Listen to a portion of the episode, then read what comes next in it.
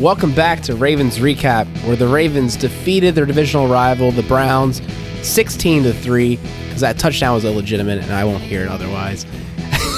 We'll have some fun with that later. I know. I saw your show notes, Peter. I needed to get that out of my system, and we'll talk about it later. But 16-10 for the official scoreboard, 16-3 in the Alex scoreboard. You know, they covered either way, so what difference does it make? Dub's a dub.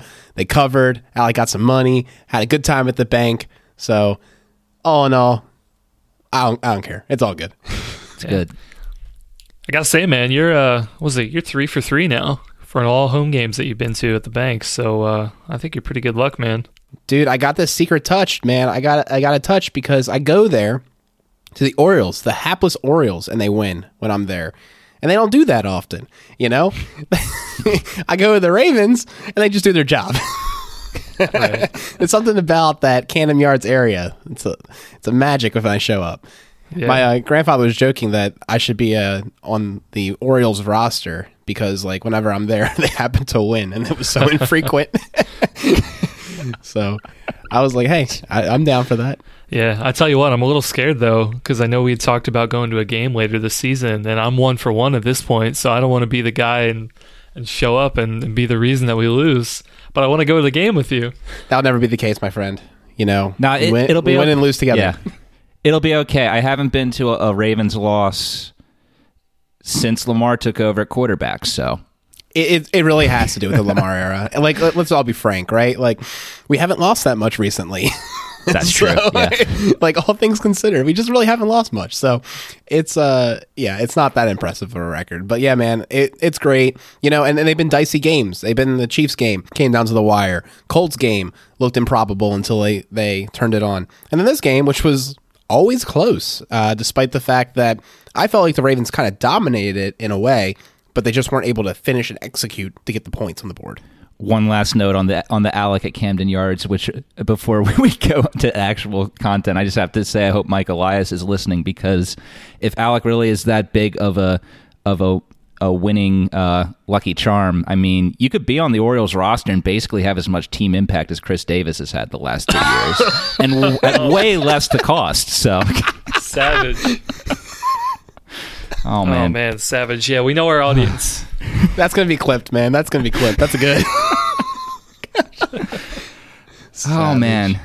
Anyways, the Sunday night game was interesting. And, you know, I said it in the prediction, like, it looked on paper like a game the Ravens should smash. The Ravens should win by multiple scores, but... You know, I said the Ravens would win by 2, and when we did score predictions, they ended up winning by 6, because I was just like, I don't know why, but something's going to happen we're not expecting. It just seems like Ravens-Browns recently, weird things happen, and the weird thing that happened that we weren't expecting was 4 picks from Lamar. We'll get into those, and, you know, with the exception of one of them, I think they were all his fault. Who knows if that was because he's coming off that virus, whatever it was, and he's still not 100%, or just what, but... Yeah, I mean, defense was dominant again, just like the last 2 weeks, which is excellent. Ravens seem to finally figured out defense, and now offense, we have some questions. So we're still waiting for, like we've said, the Chargers game. That's the only complete game the Ravens have played yet this year. But, hey, they're number 1 in the AFC, so we'll take that for now. Yeah, I think my initial takeaway, too, is that, you know, while the score was close, I kind of agree with what Alec was saying in that I didn't really feel at any point that the game was out of reach or... we were, you know, losing momentum, or, you know, the Browns were going to come back and win it. You know, we'll probably get to them in a second, but the big thing for me was that the defense now 3 weeks in a row has really played very well, especially for, you know, a team going into it this week. We weren't going to have Calais Campbell. I mean, holding the Browns to 10 points, I think is, and 3 questionably 10, you know, you put the asterisk next to it. Great performance from them that really carried this team while the offense was struggling. Yeah, you're totally right, Chris. The defense put together another excellent game. But I do think it's worth talking about the offense first here, as we have talked about the defense first, I think, the last couple times. And the top of the story is definitely the Lamar Jackson, 4 interceptions, kind of off his game. And I think it's worth going through them because... You know, even though Peter said he thinks only one was maybe random, I think a couple of them were not great. I don't know. Let's just go through them. So the first one I think is kind of questionable in a multitude of ways because the ball was going towards Andrews and Bateman. Bateman was like kind of in the way / maybe the target, but with the amount of pepper behind the ball, you kind of feel like it was for Andrews because like that just feels almost criminal to Bateman to throw it that hard when he's that close. Ricocheted in two different ways, got intercepted. I deemed that one fluky. I don't really blame Lamar too much on that one personally. Yeah, that one happens from time to time.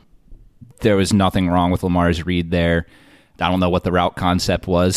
It's like you said, I think that it probably was Bateman ran the wrong route. But yeah, that one's going to happen sometimes. That one wasn't too bad.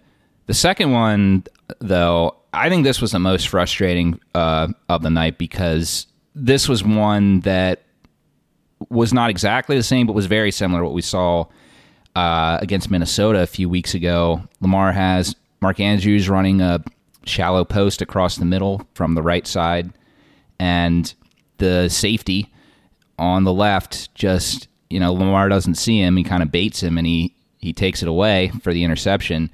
Saw Minnesota do the same thing, so that's something that's on film that teams know, hey, you can get Lamar this way. Quarterbacks are going to make mistakes, but when it's something that we've seen now multiple times, that's one that the Ravens are really going to have to make sure Lamar shores up, figure out what he's seeing there, and how to avoid that going forward. Yeah, it's a good observation there. It feels a little bad just to kind of see it multiple times in the season, let alone a couple games apart.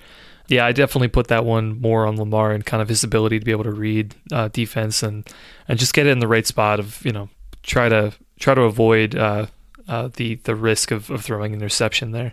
Third one was another one. It was just kind of a little bit of a head scratcher in my mind from Lamar. I think the right read of wanting to put the ball to Andrews underneath. I think it was like a curl route that he was running under there. But just totally just missed where the linebacker was or where the safety was. Basically, Andrews was expecting him to kind of sit in there and kind of pull to the right a little bit. Lamar throws it to his left. So you see Andrews sort of like wait a minute, okay, I got to go for the ball now, even though my body's sort of leaning this way. That was one of those where just, I don't know if it was the lack of practice and not being there for the previous week, but it was just one of those things like, Lamar and Andrews have this connection of, seemingly they are always on the same page no matter what. And that one was just, that was not there.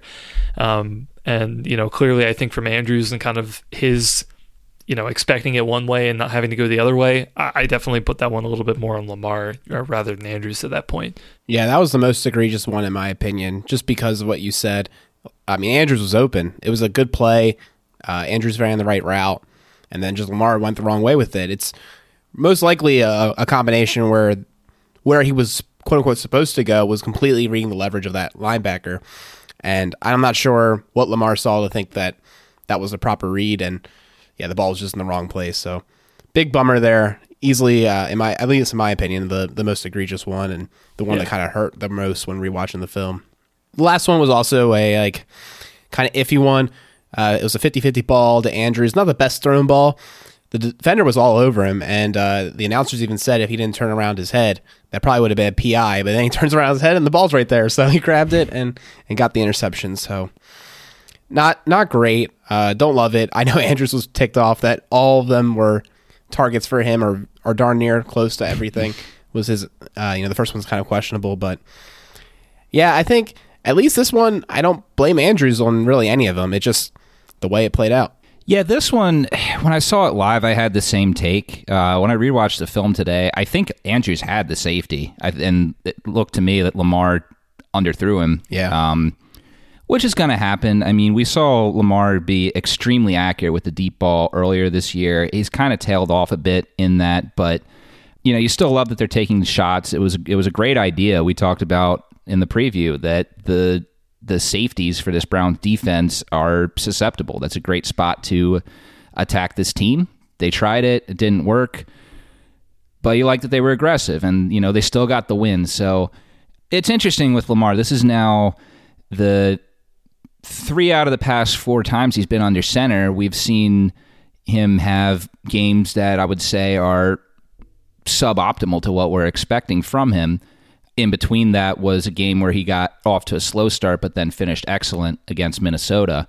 It's hard to tell if you know, that's just week to week, or if this is something that defenses are, you know, seeing some things that are, it's taken away some things that were there earlier in the year, and now the Ravens have to kind of adjust their scheme a bit to adjust to what the defenses are taking away. Because, you know, we did talk about that a lot in the beginning of the season, that all the defenses that the Ravens were facing were selling out so much to stop the run that there were a lot of routes that were, you know, Hollywood Brown in particular, and Watkins as well, were just wide open on these crossing routes and deep, you know, just getting one-on-one coverage. But I think defenses are starting to adjust to what the Ravens have been doing this year, so that's making it a little more difficult. But the good thing you can take away from this game is, you know, the Ravens offensively did not have a good output, but they still got the win, which, and it's now 2 weeks in a row, the Ravens have gotten a win with Lamar Jackson not having a particularly good game, albeit the week before was because Jackson wasn't even on the field. But still, I mean, there was so much talk in the first month of the season that the Ravens are only in the position they are because Lamar Jackson is covering up the deficiencies on this team and the shortcomings that are there on the roster. Now the roster's caught up and can survive Lamar not having to be able to play at an MVP level every single game. Yeah, I think it's a great point, Peter. You know, I think, you know, for me, you know, kind of going back a little bit about just kind of, you know, the reasoning for this, or, you know, how bad was it kind of thing. I feel like, at least, you know, again, kind of going back to what I said at the top, was that I never really felt the game was out of reach. In terms of like offensive game plan, I feel like the Ravens were able to run their game plan pretty effectively. You know, overall, the run game was okay. You know, I think Lamar was, you know, having him back, I think definitely added to that. I don't have the yards in front of me, but I know he had a good portion of the yards. But I think they ended up with over 100 yards rushing. Yep. So they were effective there. I mean, yeah, it wasn't what we're used to seeing from some of the 200-yard games of the 2019-2020 Ravens, but that's okay. Like, it was still effective. And, you know, they were still were able to get some guys open and have a lot of, you know, these opportunities to make plays. You know, seemingly at will. Like, it didn't feel to me like the Dolphins game, where basically anything that they tried just would not work. You know, they couldn't run the ball, they couldn't throw the ball, they couldn't pick up the blitzes. That game was very much a, like, just game plan was not good enough. You know, they couldn't execute what they wanted to execute. Whereas, you know, with the Browns, I think, you know, they had the right plan. I do think, you know, not a good excuse, but a good reasoning for it too. I think it's simple. It's just, you know, Lamar didn't play the last week. I think it's just a little bit off his game. I think he just wasn't used to it. Maybe didn't have enough practice, whatever it was. I mean, it's just something was off with Lamar this game. And I think he's going to work on it. I think he's going to get better. He already knows that. I remember seeing this tweet of just like, going to go back to the lab, got to fix this out, thanks to their defense. Like, you know, I knew he was going to come out with something like that, because, yeah, this is the game where he's going to look at it and he's like, I played like crap. Like, you know, it's not going to happen again. And I believe him. I think it's going to happen. Yeah, so the Ravens were able to run for 148 yards. It was on 43 attempts, which is kind of brutal.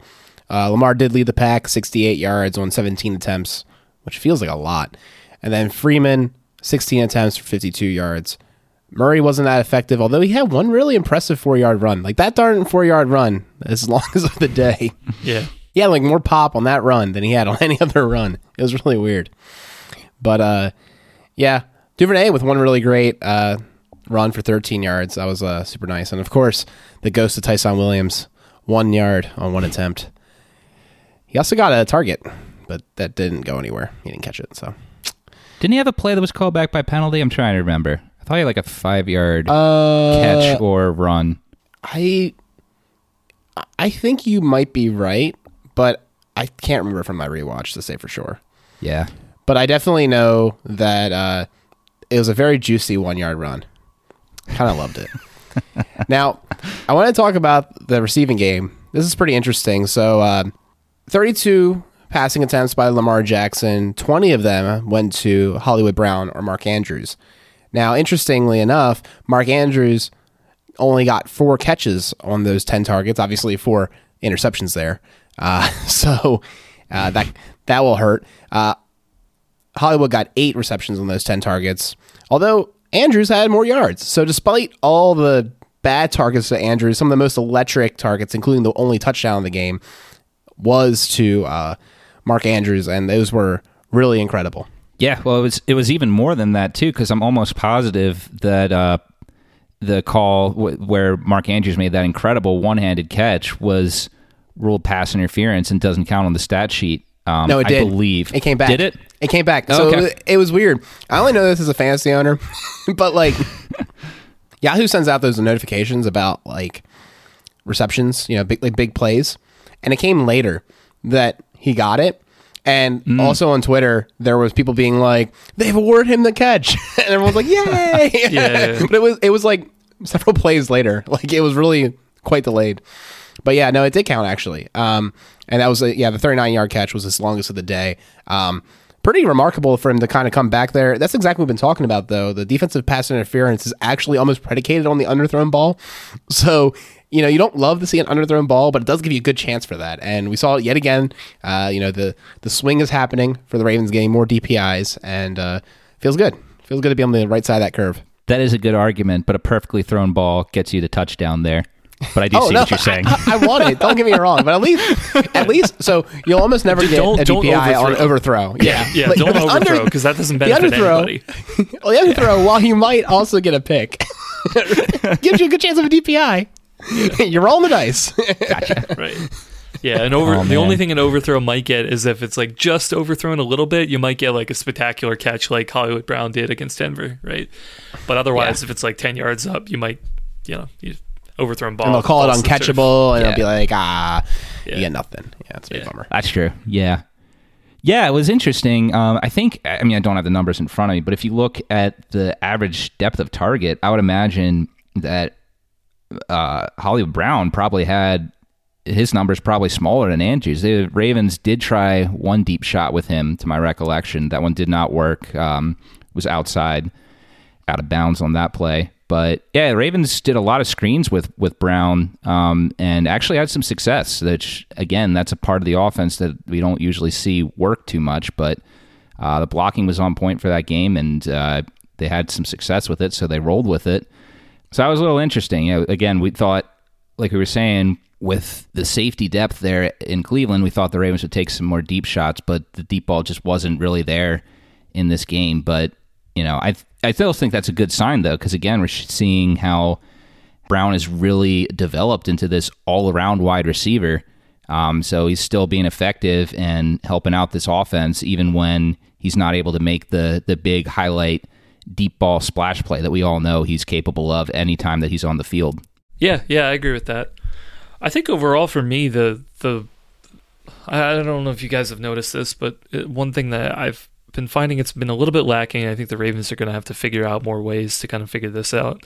But the red zone offense, I think for me, has been like there's another weapon that needs to emerge there, and I'm not sure who it's going to be. Or it's Rashad Bateman.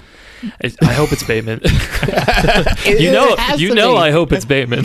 Yeah, I know. I think it has to be. Darn. Right? I mean, yeah, it's just, another one of these games where, having to settle for a field goal at the 1 yard line, like, come on, man.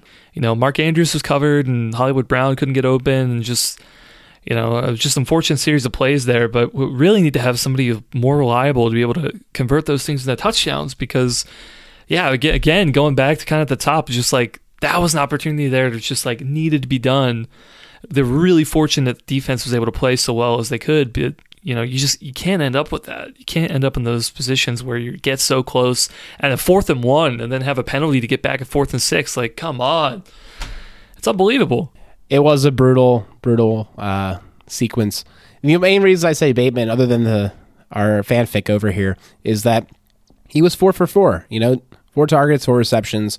Very productive game for Bateman. I will point out, shout out to Greg Newsome. He had some really, really good reps. You might not know him. He is the rookie that they drafted, actually one pick before Bateman this year. And he's been playing really good ball at cornerback.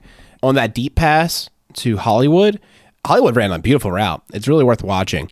And Newsome didn't bite on it, though. He played it really well. I think Hollywood was able to get a little bit of separation just due to his speed. But that's, I think, why Lamar had to throw the ball where he did, and it was out of bounds, and it didn't work out, is Newsome had a really good game. So definitely keep an eye out for this guy. I think he's going to be a pain in the Ravens' side for years to come. While at the 1 yard line, a deflected pass was thrown to our favorite Ravens player, Pancake Pat. And the reason we're bringing this up, Chris, is because of the Pancake Pat comment from many moons ago where we didn't know that was his nickname. Chris, what do you have to say about all this? Yeah, I just want to make this official for the pod and all of our listeners here that I made a bad take. So sometimes it happens, especially if I haven't done my research. I didn't do my research at this point. So I believe it was in Mark Schlereth. I think it was that game. The announcers had said that they had called Pat Ricard Pancake Pat, and I was like, nah, that's not his name. It's Project Pat, Pro Bowl Pat. I've never heard of Pancake Pat before. I was wrong. I think our buddy over at Huddle It Up Films, Jason, corrected me. I think he corrected Alec, actually, officially, on his podcast. But I found out about it, and I was like, oh, crap. I gotta take back that take. So in honor for it, today, for the first time ever on the Ravens Recap Pod, I have my Pancake Pat t-shirt. Maybe you guys will have a photo for the show notes, but I wanted to make sure I got that for Pat Ricard. I wish he had the touchdown, because, man, I mean, a couple of weeks ago, he was kind of being our red zone threat and carrying the offense when we didn't have anybody. But, yeah, that deflected pass, man, just took it away from him. It was so unfortunate, but wanted to make sure I brought that up for you guys, so... It's a nice t-shirt, man. I think it's funny. I'll tell you, man, one reception for 0 yards for Project Pat, but it was a hard-fought 0 yards. You know, it could have been a -5, but he carried some guys. They made a comment that he was 300 pounds and all that good stuff. So, you know, all right game for Mr. Pat. Unfortunate that he didn't have a touchdown. We were really hoping he would, because we knew we were going to do this segment, this show. But we were like, because it's been a long time coming. It took a while to ship. The only complaint I think Chris has about the shirt, shipment time. Yeah, it did take like 2 or 3 weeks to get here, but worth it. Yeah, I think just to wrap up the offense, the Ravens offensive line had a very what you would expect offensive line performance, which is not to say good. It was very of the Ravens 2021 year. Villanueva got. Powers had a unfortunate holding that kind of stifled that drive at the end of the game that could have just milked out the clock entirely. Although I guess it was cool that we kicked the field goal because then we actually covered rather than just pushing. So, you know, that felt good. Unless, you know, of course they ran for a touchdown. That'd been even better. But anyhow, the offensive line just not great. Like McCary got beat a couple times. I think Zeitler, you know, he had his penalty at the goal line, which was costly, but otherwise played a good game. Bozeman had a brief injury scare, but then he was okay. I'm starting to think that this line is what it is. It was another week that we didn't see Cleveland participate, and I think that cycle might be over. You know, the rotation of those guys, unless Powers really does something egregious, it looks like they're comfortable with him at this point and aren't looking to... make a change. So those are my observations about the offensive line this game. Yeah, not too much more to say from my end. Garrett got a sack. It was on Big Al, as expected. And like we said, the offensive line allowed for Lamar's pass to Pancake Pat to get batted down at the line of scrimmage. Lamar was under duress basically as much as he's been all year. So not too much new to talk about there. I think the biggest improvement we've seen from the offensive line is the last few games near the end of the game. They seem to be able to bully and actually get a good running game going. So maybe their conditioning is good. You know, like, I mean, I don't know. That's like, they look best at the end of the games. The running game looks a little bit better then. But all in all, I mean, this is a pretty underwhelming unit. It is our biggest liability going into the playoff run. Anything that could happen to make it better would be greatly appreciated, but unless we get a heroic, Juwan comeback, I don't think, you know, the cavalry is not necessarily coming in this regard. Yeah. All right. So as we've been talking all year about how we need the offensive line to improve and to step up, we had also been talking a lot about the defense, but needing to do the same thing. But the last 3 weeks, this unit has been stellar, aside from a couple of big plays. Continuing to see growth from a lot of key guys. The unit's really starting to gel. There's plenty to unpack here, but I guess the place we can start, as we said, this was going to be a key to the game, was just a job that the Ravens' rushing defense, without Calais Campbell, was able to do in shutting down the two-headed rushing attack of Nick Chubb and Kareem Hunt.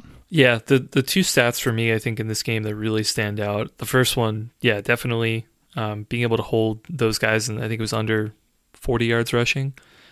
Incredible. Just incredible. I mean, it's just a far cry from 2019, that game in 2019, where everything, whenever Chubb had the ball, it felt like a touchdown or an 80-yard run or something.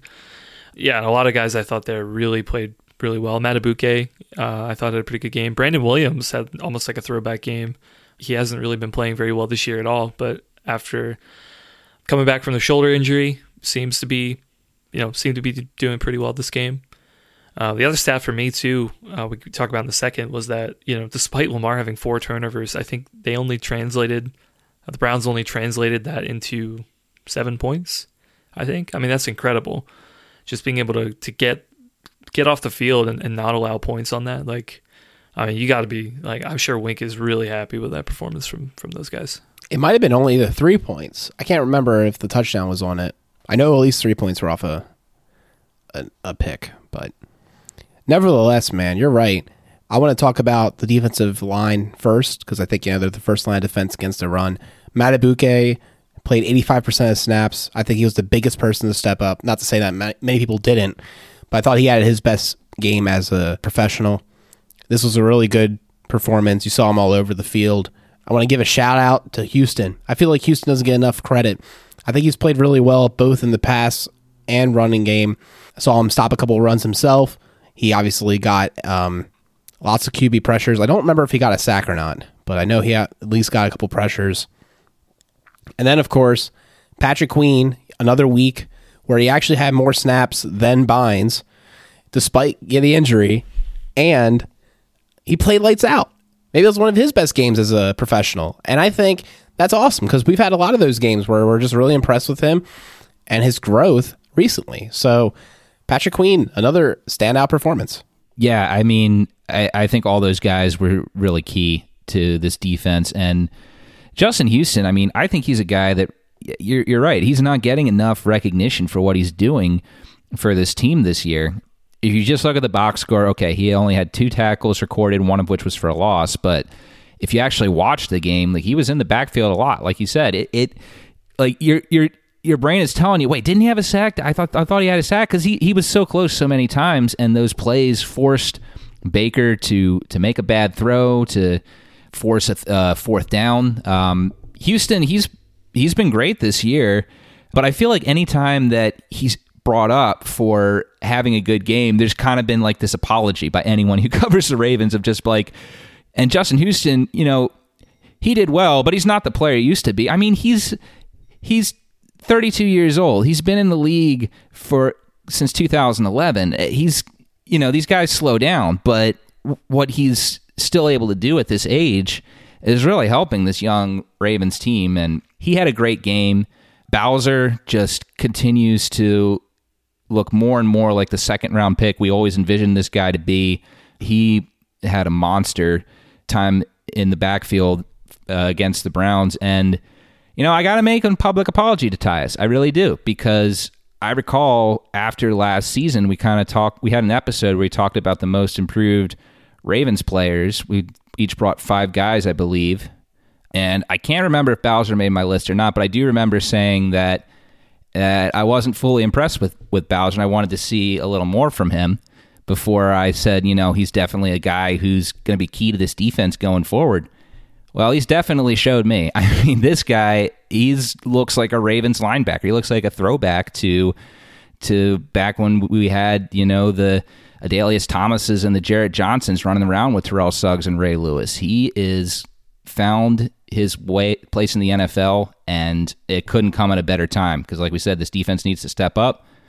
Justin Madubuike, also excellent game. And Brandon Williams, man, he was quick off the snap for a lot of plays. I don't know if you guys noticed that, but he looked fast. He looked powerful, rested. We'll see how much more he can deliver, but it was definitely a throwback game for Brandon Williams and was much needed. Yeah, it's funny going back to the outside linebackers. I feel like there's a Definitely not here. Definitely not on the pod here. But like, I feel like there's a good number of people now who are seeing what Matt Judon's doing in New England and are like, Wink, what are you doing? Like, we can't. Like, why can't we have Matt Judon? Why couldn't we have Zadarius Smith from, from 2020 last year with the Packers, his first year? Like, come on, man. Like, we got some good linebackers here too. I mean, yeah, I agree with you, Peter. I mean, I think, yeah, seconded on Houston. I think he had a pretty good game. Owe, I think, also stepped up this game. I think his pressure was very good. I mean, he also, like, look, he had a fumble recovery, he had a forced fumble.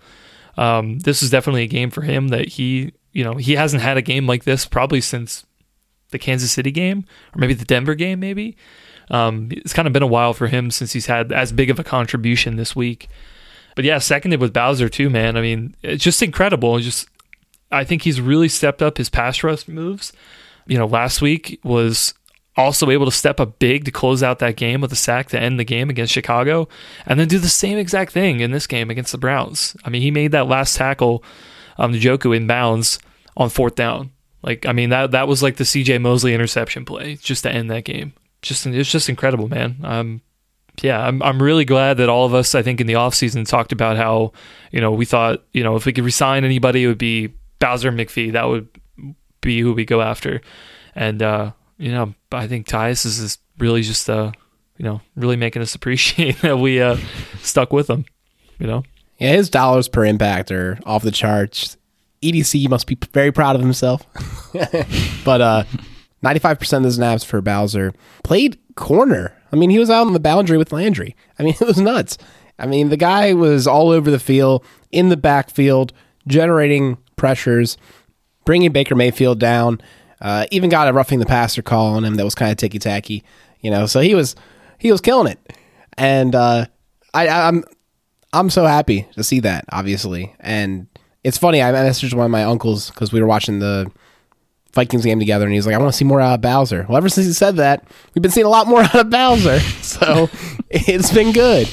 I want him to say that about somebody else. I want to see more out of Devonta Freeman. Tyson Williams, come on.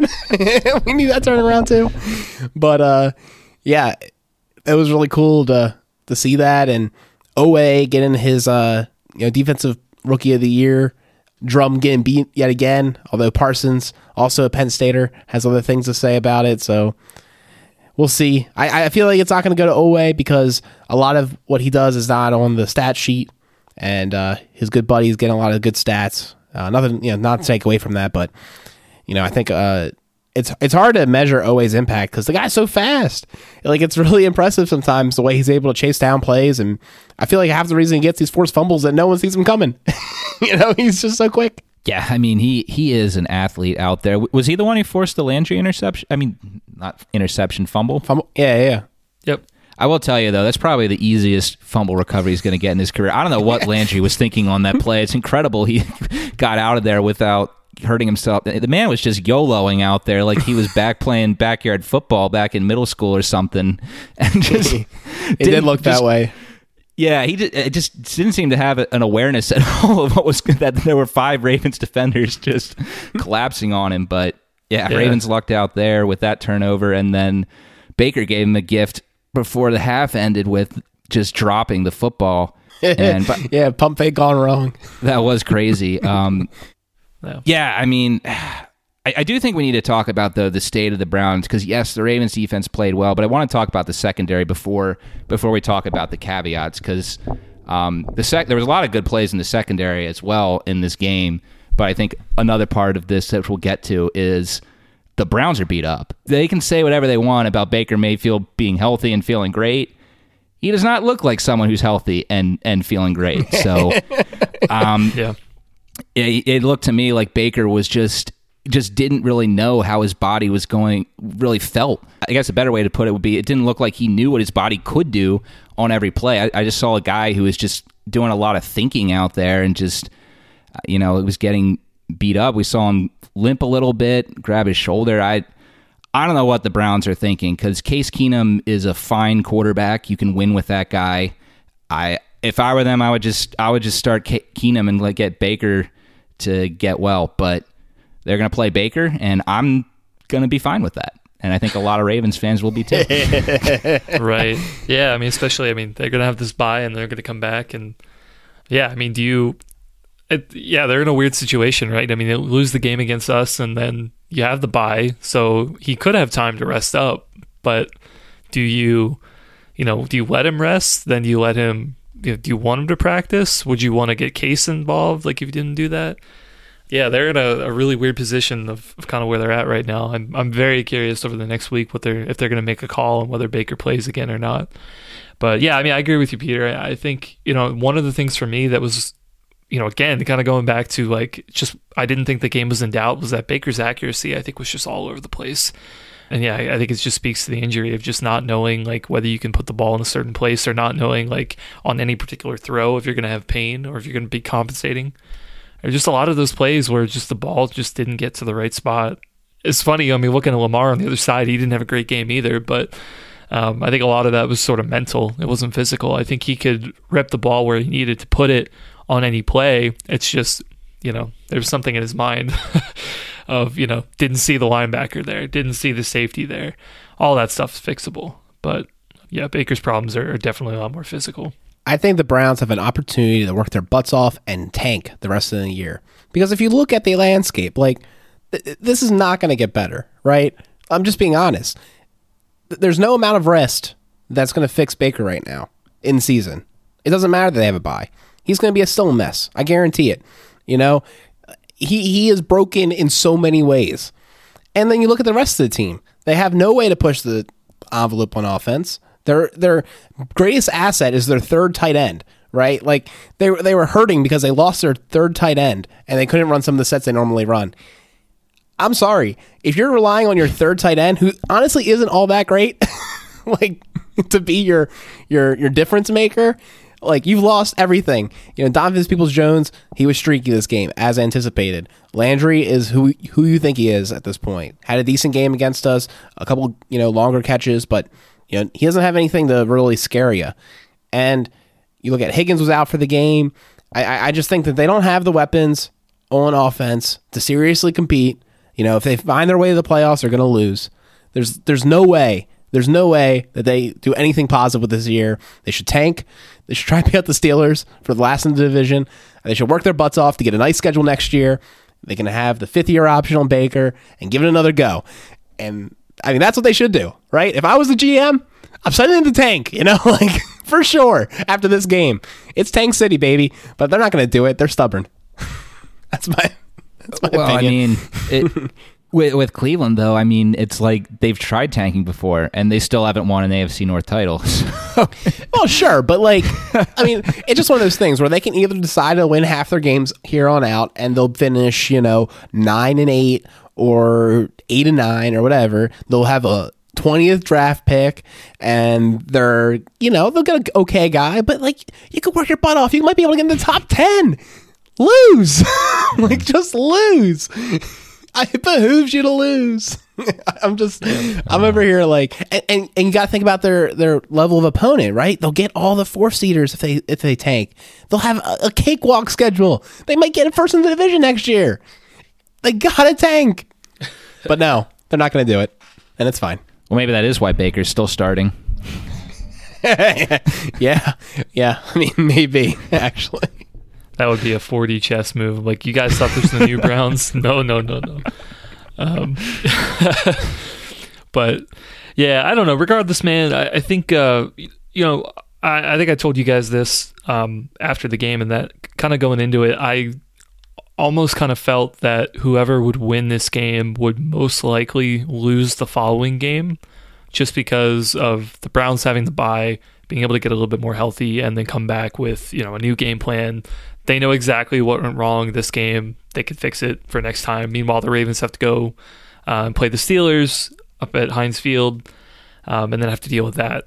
So, but with the outcome of this game, we already talked about Lamar played like crap. That makes me feel even better because Lamar knows he played like crap and he can fix that. That is definitely something that can be fixed. And our defense played amazing. So as long as like, if they don't even play as amazing, that's okay. Lamar's going to play better and we're going to score more points. We got this in the bag. So I feel pretty optimistic in 2 weeks. I feel you on that. I'm not ready to say it's a win, though, because I think the Browns screwed up, man. You got the best running game in the league, maybe. And I understand that we were beating them, but they didn't get many opportunities to, you know, start popping them off. How many times have we seen a guy like Derrick Henry, who I know is a different kind of runner, kind of get stopped for three quarters and then start rolling? I mean, look at our running offense. We're not all that, but in the last couple games, the fourth quarter, we started making it work. The game was not out of hand. They could have, like, committed to the run. Those are their best playmakers on offense, and they didn't do it. They didn't give them any real, like, opportunity, in my opinion, to get the running game going, and it was awesome. Greatly appreciate that, but I think they might be able to figure that one out over the bye week, and it does concern me because the Ravens defense, in my opinion, can't play much better than this. They forced turnovers. The running game didn't happen. There was a couple, like, quote-unquote big plays, but they weren't killers in the passing game. I think this is as close to, like, a dominating defensive performance as we've seen because there was, like, no gaffes, you know? I mean, it was good. Turnovers, too. Huge to get some turnovers. Shoot, man. Chuck Clark could have had another interception there and dropped it. Man. Chuck. He's going to be on the jug machines because he has not had many opportunities for that this year, and he got an absolute gift. Baker Mayfield included a gift slip and card and everything. I don't know, man. Using the logic that was using that touchdown catch, I think it was an undeniable catch. I mean, he might have been even fell in the end zone afterwards. They should really check the film a little closer. Oh, it seems like they can see anything they want to see. They look hard enough. Did you feel strongly about that call? Did you? I felt very, very strongly about it. And maybe I had the benefit, dude, of them literally playing the same clip of that backside multiple times on the Jumbotron. And I was pretty close to the Jumbotron where my seat was. It was huge. It was abundantly clear. The ball hit the ground. It totally hit the ground and then jumped into his pocket. How many times have we seen that? And it was called a, you know, no catch. And I understand the front. I literally got on a Twitter war with somebody because they were telling me, and I'm sure they don't listen to the show, so I don't care. So basically, they were like, but from the front, it looks like he called it. And I'm like, but from the front, they had to zoom in so darn much that the compression on the image optically shows like that because you have no sense of depth. And I was just like, come on. Like, I'm just like getting really frustrated because I understand the minutia of like how cameras work. And I'm like, yeah, the front's not going to work. You got to look at the back one. And the back made it clear. And I've never seen in my life, I feel like, a review where, yeah, like all the angles were like suspect, but there was that one. I remember a couple weeks ago, maybe it was last year, I can't recall correctly, but for sure there was that moment where like, oh, like, you know, there's no clear angle, but then they found it. They found the angle and they're like, oh, look, here's the angle. And then that's how they called it. They were like, oh, we have the one angle. It solved the mystery. The puzzle has been solved, you know, found the piece. And then they do the right thing. And I'm going to tell you right now, Peter, I see your notes of like times the Ravens have benefited from stuff like this. Here's my problem. In the NFL, the refs have opportunities to fix their mistakes with reviews. And I feel like more often than not, they don't, right? When it's questionable and then there's a piece of evidence that suggests something should go one way. Like particularly, I would say, when the announcers are saying it, when Twitters are saying it, you know, the fans of the game are saying it. They like hold true more often than not and don't reverse. And then we're just supposed to like accept that. And I feel like I got to put it out there, man. This year more than ever, the NFL is talking about their betting partners.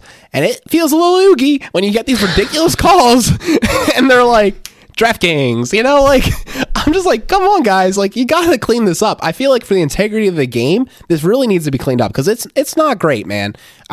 I don't like when the Ravens benefit from crap like that. Like, obviously, it's cool, and, like, you know, it's nice when it falls your way sometimes, but I don't think it's acceptable, and we shouldn't be happy about this. And I really think the officiating needs to step it up. And I'll say this, too. Officiators are fine people, but I feel like the value structure that they have to, like, you know, have control of the game and, like, prove that they're right is really hurting the game. And I think it's not good. There's a big problem here. Interesting. Yeah, I don't know. I guess I just have a completely different take. I'm personally not a fan of replay, and I don't think it should be in sports. I think it should just be what the call is on the field because refs aren't robots, and just like quarterbacks make the wrong read sometimes, and a pitcher will miss his spot. I mean, it's just you know, in the naked eye, you see things. It's bang, bang. And I think it's part of the beauty of the game. I like that it's imperfect. I know I'm in the minority, but that's just my opinion. And I also think that the Ravens benefited mightily, and the Detroit Lions would have a win if the refs did their job in Detroit, because that was clearly delay of game, and that kick should have been a 71-yarder. And actually, at that late, isn't it a 10-second runoff? So wouldn't the game have ended for delay of game? Or am I mistaken that was a different penalty? That feels correct. I will say, like, I feel like all this is so solvable. Like, you know what they do in the NBA when the shot clock finishes? You know, like, they could do something. That like, is true. That is true. That I will agree with. Yeah. This is all so fucking solvable. No, there would be no question that the ball wasn't snapped. It was just a giant horn. But it's not on the tape. Stadium. You can't see sound, guys. Come on. Now, I think... Now, the only way I could say, like, they would be like, oh, that's not cool, is, like, if they did the bang, it could distract the play. But I mean, at that point, you earned it, guys, by waiting that long to snap it. Like, right? Yeah, exactly. You know, I think there's something to be said about the earn. I think there should be a buzzer. I mean, you know, it. I just think there's a lot of problems here, man. I think it could be a lot better. I'm gonna have to like vehemently disagree with you about replay, because like I think you should always try to correct your mistakes. And I don't know. It just I fully respect, by the way, like refs getting it wrong on the field. Impossible job. The fact that they get it right as often as they do is actually like, you know, I applaud them for that. It, to me, it just kills me when they get the opportunity to take a second look, slow things down. And I feel like it's not just me. Like, I mean, I watch a lot of football. It's not just like Ravens games. Like, this is not just like, I feel like, you know, the homer of like, I want the Ravens to succeed here. I see this all the time where like they do the replay and you're like, oh, this should be overturned. And then they're just like, nope, looks good. Keep on playing, you know, and I just can't. It doesn't sit right with me. I think one thing that could help is if the refs would explain why it's not definitive proof that, you know, a call wasn't overturned. Because, like, I mean, when the ref comes back and says that the ruling on the field, you know, stands, that doesn't mean they said, hey, we made the right call. That means we didn't find enough evidence to say that we made the wrong call. Because they'll say it's upheld if they did. So, like, yeah. At that point, we're talking about, you know, semantics here. Like, they saw everything we saw, we think. We don't really know what camera angles they saw. But, you know, they likely what they saw was multiple angles, like you were saying. There's all these angles where you couldn't tell, and then that back one where it was clearly hit the ground. But then there's an interpretation there, or a choice interpretation of the official to say, I guess, okay, well, we couldn't tell from all those. We could only tell from one angle, so that's not definitive, which is, you know, I think that you and I agree on that from that perspective, it should have been overturned, that's definitive enough, but there is gray area there. So I don't know, maybe the league needs to review what definitive proof actually is and at least be able to give fans a better understanding of what that process is of determining if it's definitive or not, because I do agree. I think, you know, we're kind of, we don't really know why they made the call they did. They just wasn't definitive. Well, why wasn't it definitive, right? We don't know. Yeah. Well, and I'll leave with this. It kind of reminds me of the whole sack problem that I talked about with Ken on his show.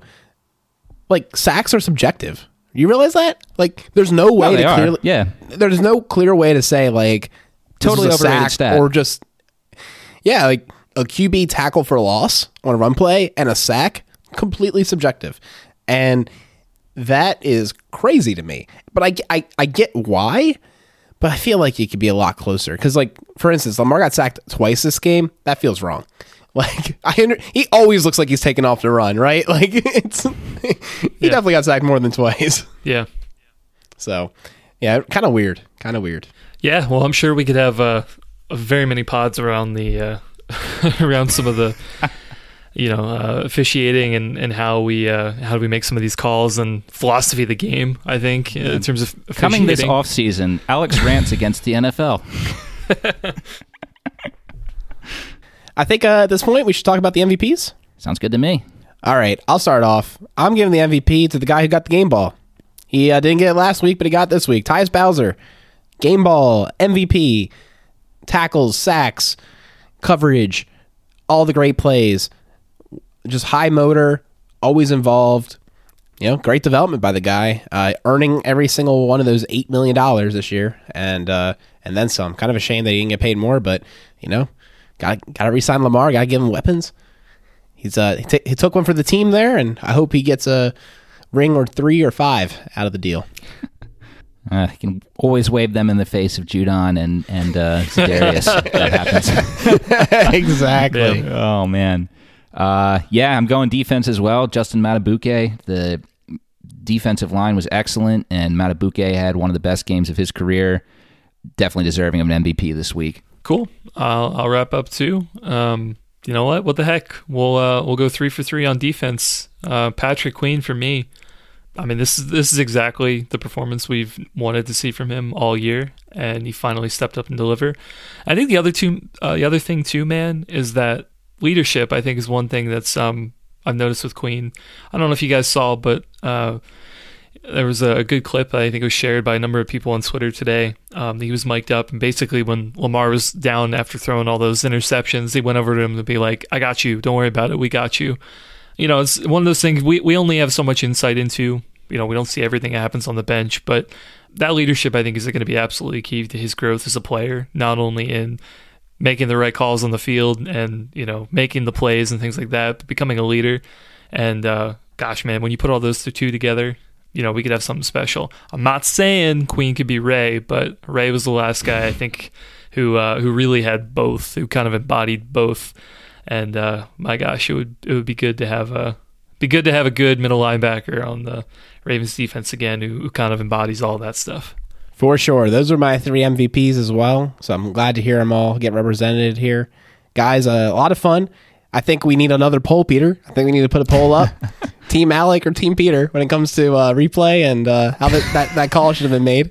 Oh, I already know I'm going to lose in a landslide. I said that I'm in the minority. I know I am. I'm going to lose in a landslide, you know, but it's funny. Can put it up if you want. It's funny. I didn't give my opinion on that, but honestly, Peter, I was actually thinking about that a little bit the other day of just like, If in an ideal world we had like robots and cameras for everything and you can always make a completely objective call and everything, what would that do to the game?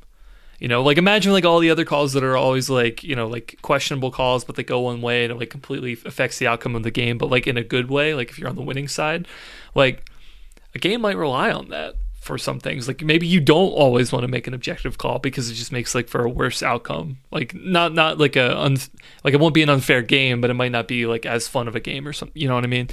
I hadn't in my mind fully built out that mental model, but I was thinking about it a little bit. I don't know how I feel. I'm kind of in the middle right now. No, I get it, man. I get it. Like, you know, at the end of the day, this game is played by a bunch of humans making their best bet. And sometimes that's also the officiators, and it's not always there, and sometimes it is. And yeah. But I don't know. Maybe we do want robots to play, because if they do, then they won't have concussions. Yeah, it's like battle bots. Like, who can have the best bot? Right. Could you have the Derrick Henry bot? It'd be illegal. They make rules against it. Oh, man. Surely they did something wrong. Would definitely not be shocked to see that before we kick the curb. Well, on that note, I think we should wrap up this episode of Ravens Recap. Thanks, everyone, for sticking around if you have stuck around this long. This is a lot of fun. We'll be here in 2 weeks to preview and recap the rematch against the Browns. In the meantime, we're going to go and record our Steelers preview episode. My coworker Andrew is going to be joining us shortly. In the meantime, give us a follow on Twitter if you haven't already at Ravens_recap. You can also send us an email at feedback@ravensrecap.com. We'd love to hear from you. We'll see you in the next episode. I would throw in there, I would like a review. Can we get a review, baby? If you listen this long, you like Ravens Recap, give us a review in your podcast player. That'd be super sweet. Yeah, but make sure it's a definitive review. 5 stars only. If you're going to give us 4 stars, I mean, you might as well just not. It's going to bring down our average. All right, bye. Good night, everybody.